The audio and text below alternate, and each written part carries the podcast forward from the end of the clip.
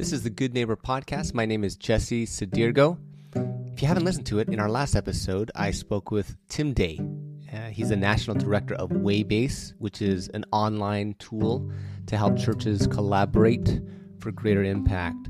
And we basically went back and forth deliberating the need we have to be efficient and, and strategic when it comes to planning for social change and, and social justice. And it's kind of funny because in the conversation, it kind of feels ridiculous to suggest that being inefficient is a good way to lead an organization. But, you know, when it comes to the social sector and, and the complex dynamics of, of care and power imbalances between giver and receiver, things like efficiency and, and big data and, and suspended theories above the ground, they have a, a way of mechanizing very human interactions in the community.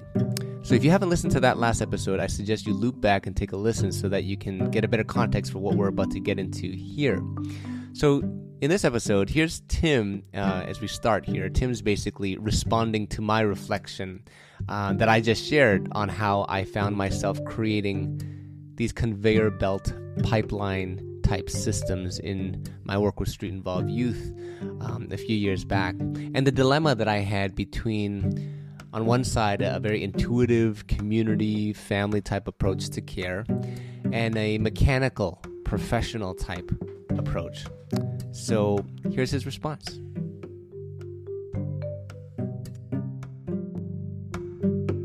We're now going to cross a line into a conversation, okay? that uh, if you're listening, you're like, what the heck just happened? just know, okay, I'm giving you a heads up. You might need to replay this a few times. Okay. There's there's an inter there's a couple intersection points that are really important to understand on on on the conveyor belt thinking that has basically become normalized in Western society in modernity. Okay, it's a conveyor belt. We're going to build a Ford car down the conveyor belt. Yep. And, and that's an extremely efficient model. And it's gone us a long ways, right? We use it in education. Yeah. Start grade one, graduate, get a degree. We use it everywhere. Mm. Okay. So there's there's three fa- there's three human systems that I think are extremely important to pay attention to. We don't need one human system. We need because we operate on three. We just don't talk about them that much. One is a larger social system that operates somewhat like a pyramid. Okay. And it's the social system where the weak serve the strong. And it's a social system based on competency. What contribution am I making? Mm-hmm. And then what status do I make for my contribution? Mm-hmm. It happens everywhere. It's ubiquitous, it's human, it's been around for 10,000 years. Okay. Yeah. So that's the king at the top or the queen, right? Yeah. And it's a competency hierarchy. You get status for making a contribution and everybody's okay with it as long as the people at the bottom aren't being destroyed that they have a life right yeah and, and right it can be sustained and then actually you accomplish amazing things we have i go to the dentist and don't have pain because of that whole system yeah mm-hmm. okay. Now you switch over to the family system. It's almost the opposite in many ways. It's where the strong serve the weak. It's good at hunting gathering and distributing fairly. If the if the social systems that we build large social systems are based on things like shared ideals and authority. Who's in authority and what shared ideals are unifying us? The family system is based more around things like nurture like things like caring for each other and fairness right and so in a family system it's kind of like does grandma grandma gets helped up and gets brought to the party, but she also makes cookies. Mm-hmm.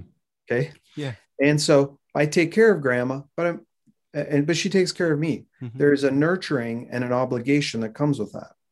Now, if you confuse the two systems, it just doesn't, we even know this, it yes. doesn't work. If I go to my boss and say, I'm, I'm down, can I have a hug? Or, if I come in and say, you know, can you help me unload my boxes? And I brought some cookies for you. Your boss will be like, no, it's your job. Get, you know, get to work. Get to work. I don't want your cookies. Yeah. Right. It's a totally, but if I go to grandma's and she needs on, you know, or or a little one needs some help out, we instantly jump in. We know exactly what our roles are. Now there's a third system, which is the individual. I'm on my own. I'm not in my family. I'm not in a larger social group. I'm walking down the street. Hmm. There, it's a different system, which is a lot more around things like loyalty and freedom. And that is like, are you my friend or not? Okay. Hmm. And, but if you're my friend, are you giving me my freedom? Right. Because if, if you're not giving my freedom, then you're trying to control me, then you're not a good friend. Or if you're stabbing me in the back, you're not a good friend. Yeah. It's a totally different system. In the family, it's like freedom. What freedom? Get out and cut the grass. Right. You don't have freedom in the same yeah. way you do on the street. And same with work. You don't have freedom when you're at work. You're like, get to your desk, get your job done. I need that report. Yes. We submit ourselves in those. But when I'm out on the street, I'm like, if somebody came to me and said, get over to my house, we're watching the Super Bowl, I'd be like, what are you talking about? Look them if I want to. You know what I mean? Okay. So those three systems, we kind of get them confused and we're not able to talk about them uh, clearly. And some people want to enforce a family system on politics, mm-hmm. or they want to enforce a tri- you know social system on politics, irrespective of the other. It's like all that matters is that we care and are nurturing to each other. No, all that matters is we have shared ideals and we keep our authority lines and keep our boundaries, right? Kind of conservative, progressive kind of mm. spectrum. In fact, these we have to find a way to make these systems work together because we need them in our families, we need them in our social groups, and we need a certain amount of freedom. The libertarian, the conservatives, and the liberals. Okay. we have to find a way to work together because we actually embody these values. Okay. Here's where the conveyor belt gets into a problem. The conveyor belt tends to operate heavily on the social system that's like the tribe, shared mm-hmm. ideals, programmatic. It doesn't account for all the dynamics that happen in our family systems or even in our individual system. So when you line up that conveyor belt, there can be a person who really out of their individual needs are like, this is way too restricting. You're trying to control me. Yes. You don't have an, you're not giving me enough freedom. Or in a family system, they have more family style needs. They're like, you are not nurturing me on this thing. Like, like I just feel like I'm just plopped in a on this machinery and you're just sending me through it mm-hmm. and you don't care about where I'm at at all. Right. But the person who's operating the levers on the machine is like, but how am I going to get you from point A to point B if you don't sit in your chair? Yeah. Right. Yeah. See what I'm saying? Yeah. But then you come back, well, well, which system works? Is it the individual system? Is it the family system? What works? Well, the problem is depends. And this gets to now, this is where I'm going to the next level of complexity. Okay. Humans, you can almost on every possible category, and I've tried to think of this, and you can correct me if I'm wrong. We break down, depending on what issue you're asking, into three general categories. Something that's generally true for a lot of people, the majority of people. Then we have another category that's like it's generally true for a minority of people. Mm-hmm. Okay. Mm-hmm. But it's different than the majority. So we have a majority movement and we have a minority experience. Okay. And then we have the exceptions. Okay. So let's say out of a group of 100, you can say on any factor, eyesight, how many people have 20 20 vision? How many people can correct that vision with glasses or contacts. Okay. And then what people have such bad vision that you're not going to find a solution with contacts or glasses. They need something bigger. Okay. You're like, well, do you know what? If you're 20 years old, the majority of people have 20 20 or good enough vision. But there's another group, minority, that needs some glasses or contacts. But then there's another group, not a lot of them, but they you know they have serious eye impairment okay they're exceptions we find it very easy to find solutions on the majority and the minority but the exceptions always blow our systems yes because they all need individualized care mm-hmm. okay? okay? would you agree with me generally Absolutely. speaking yes yes those conveyor belts try to tell us that they work for everybody and in fact they don't at best, most of the time, you need two approaches. Probably a lot of people are happy with some kind of conveyor belt school system type thing, right? But there's a minority group that probably need a bit more of a family style system, a smaller group, more nurturing. It's still a group, but it's on a different type of program. but then there's the exceptions that need one-on-one care. Mm. But you can't put them on a conveyor belt. You can't put them in a, you know, you can't put them in a social model. You can't put them in a family model environment. I don't know if you're tracking with me. Yep. Like in terms of how you support people. Is this a family style environment or is this more of a program style environment, which Mhm. is the broader social? Or is this does this person need one-on-one care? Yeah. And I think honestly, if we built most of our approaches to people that always factored those three things in and allow them to tell us where they, they feel they would do best, we would get a lot further in our conversations with people. Does that make sense? It makes sense. It, it totally makes sense in the abstract. And then when it tries to be implemented, I feel that the conveyor belt just r- runs over everything else. You know what I mean? It, it, it just feels like it is such a, a strong movement and a temptation to allow that to dictate everything else that it it is it is hard to to hold that tension between the three.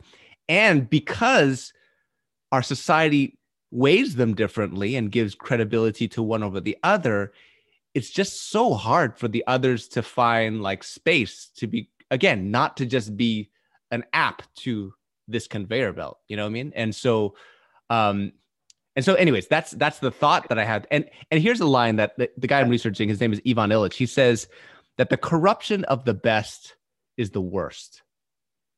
The corruption of the best is the worst. And he's referring to the fact that um sometimes we can create something very beautiful. Like it's just amazing infrastructure that is great. You corrupt it just a little bit. It's not just bad it's the worst actually. It becomes so it's just like kind of like the gospel like the grace. Like it grace is amazing. The moment you say well that means i can just keep on sinning right? It's just a little bit of corruption makes it the worst. And he's using that in reference to you know the systems that we have created. He's kind of an all or nothing kind of guy right? And and how he engages that not necessarily holding the tensions between it all. It's just in a way not as optimistic that this beast of a conveyor belt is not going to just he just sees that. And and and sometimes i agree with that. It's just it being in that a lot to be able to hold those different spheres. So Yeah, my th- this is uh let me put some of what you're just saying there into uh, another set of words that I've used for a way of describing it, and that is our greatest strength becomes our fatal flaw Hmm. because our greatest strength is the most powerful dimension of who we are. yes So something powerful has you know great power for good or great power for for harm. So like I can power an entire city with nuclear power or I can level it with nuclear power. I can't do hardly anything to a city with a cool breeze. Might feel nice, Yeah. but it'll have no effect on anybody. Yeah. But it also doesn't harm anybody. Mhm. That makes sense, that's right? right yeah yeah So Mhm. you're right. The things that are most powerful can be used for good or for bad. And in our Western world, this you have to do a bit of study in history. Um, and this also gets to those three systems. okay And, and, and this is some of what I think for people who are trying to fix the system or find the right system and think if we just have this system, then it will be fine. And I want to suggest to you that from a biblical perspective or from Jesus' perspective, Mhm. you actually have to um, abandon that. abandon what The concept that there's a system okay the family system, the so the, the tribe or the family system or the social system or the family system or the individual system is the solution. None of those ways of operating, as even though they help us survive, they help us progress, in and of themselves will fix the human problem. Mhm.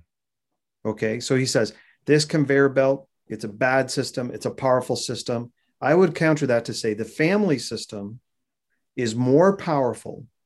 Than the social system by far and does more damage Mhm. than the social system does. You get into any forms of abuse. Yeah. And you look at any numbers of where abuse happens Mm. and what happens that causes people to be extremely harmed.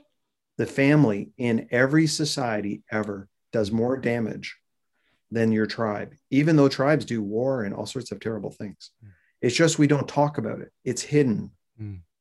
It's a hidden. Therapists don't go in very often and see people who are there to talk to them about strangers on the street or their government or even their employer. 90% of or more of all their issues arise from their families. Mm. Right? Yeah. Wow. So we we shouldn't glamorize that's right or villainize systems and here's what i'd say and this is the biblical perspective that fight flight freeze hunt capture consume survival instinct within us okay paul calls it the flesh okay and he maps it out hmm.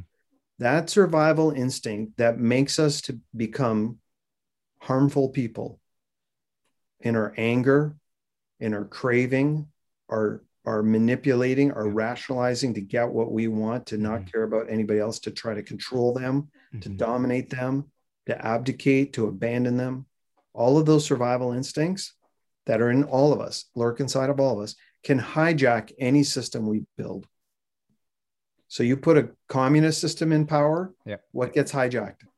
You put a capitalist system in power, what gets hijacked? You put a libertarian system in power, what happens? Right? we have those those instincts so some of i think what we have to do is abandon we have to understand have the wisdom to map it all and kind of understand how it works but then come back to the to the issue. And this comes into our western world. How do we have those deeper heart conversations with donors with board members with key staff that get us thinking about how people really operate what they need to progress but then also get into an honest place where we can talk about some of the things that drive us when we get into decision making. Mm. Right? Yeah. Where people want to have control and they're they're using money to control. Right? And they're using money to satisfy an ego need. Or they're using money or they want a board position to be in control, satisfying ego need. A lot of those parts of us end up making abusive structures that are controlling and dominating. You get into boards and their power. We know these dynamics. Power plays on boards. Donors trying to manipulate. You have to deliver results. I got to see them a certain way, right? That's all. That's all. That's not. That's not the system first. That's that inner desire mm-hmm. that is not submitted to God. Mm-hmm. Rather than a generous spirit that says, "I want this money to go to what's best," mm-hmm. or board, I, we need to sit and listen because we can't have just top down solutions. We just can't have programs that are just like machinery that run people through, you know, a sausage maker. We have to get to know them and listen to what the Spirit of God is saying. Like that doesn't happen on boards. Mm-hmm. They, they want data, they want results, they want people pushed through the pipeline. Yeah. And that, that to me, that's the system gone bad. But you can create a family modeled system and it still will go it'll get corrupted what happens in a family style system is smothering people mm-hmm. they it's a control in a different way It is mm-hmm. like you will not get help unless you do what i say and it's mm-hmm. in this very in close nurturing manipulative way oh. and it becomes codependent becomes ingrown and i'm like you know so i just say that out I, I know we're getting into some deep waters here but for a lot as Christians, we're supposed to be thinking, if you read through the book of Ephesians, we're supposed to be thinking at multiple levels. We're supposed to be thinking about inner heart transformation that allows us to have these types of open, honest conversations, to not pit people against each other, or even think think that a, a system will do the solution of changing the human heart. Mm-hmm. We should be the people who are like, systems don't like trans, you know, how to say systems are not our salvation. Yeah. We should be able to have these types of complex conversations, but talk about it at a heart level ultimately. So that wraps up this episode with Tim. Um, he'll be back next week again as we finish our conversation, and we'll be discussing particularly the role the church plays in all of this. You know, is is the church really meant uh, to hold all these elements in tension? You know, is it really supposed to be that complicated. Uh, we have a lot to say about that. We're getting to Ephesians actually a little bit, and so uh, stay tuned for that. I just want to close by saying that you know, as I was listening to this again, I I found myself realizing there are moments when um, I I found myself longing for family like care in settings that didn't really actually meet that need, and and I actually found myself on uh, on other moments when I longed for structure in communities that wasn't really designed for it. And I, I find in, in leadership and, and setting place and setting a context for people to engage, um, I can it's it's it's very easy to to send mixed messages to people. You know, we we say on one hand we're like family, you know, we're like we're brothers and sisters. It's it's like home. Um, but then suddenly, another moment later, we lay down a policy and um, we start functioning like an institution. And in a way, it's it's trying to be both at the at the same time is is a little bit difficult and hard. I think for people, particular community members who come for services or um, who's coming uh, perhaps as a client to an institution. When you're getting those mixed messages, it's hard to know um, which lane that they're in. And considering all these categories, it kind of makes sense um, why there's a lot of confusion, why there's a lot of break in trust between people who are expecting one thing but getting another. Um, because sometimes it just changes and it shifts, and we don't know if we don't know these categories, then we don't know um, how to how to set that space and lay out those expectations uh, properly. So um, I hope you got as much out of this as I did. And uh, if you haven't already, please do subscribe or ask a question or um, share a comment. Uh, and we'll catch you in the next episode.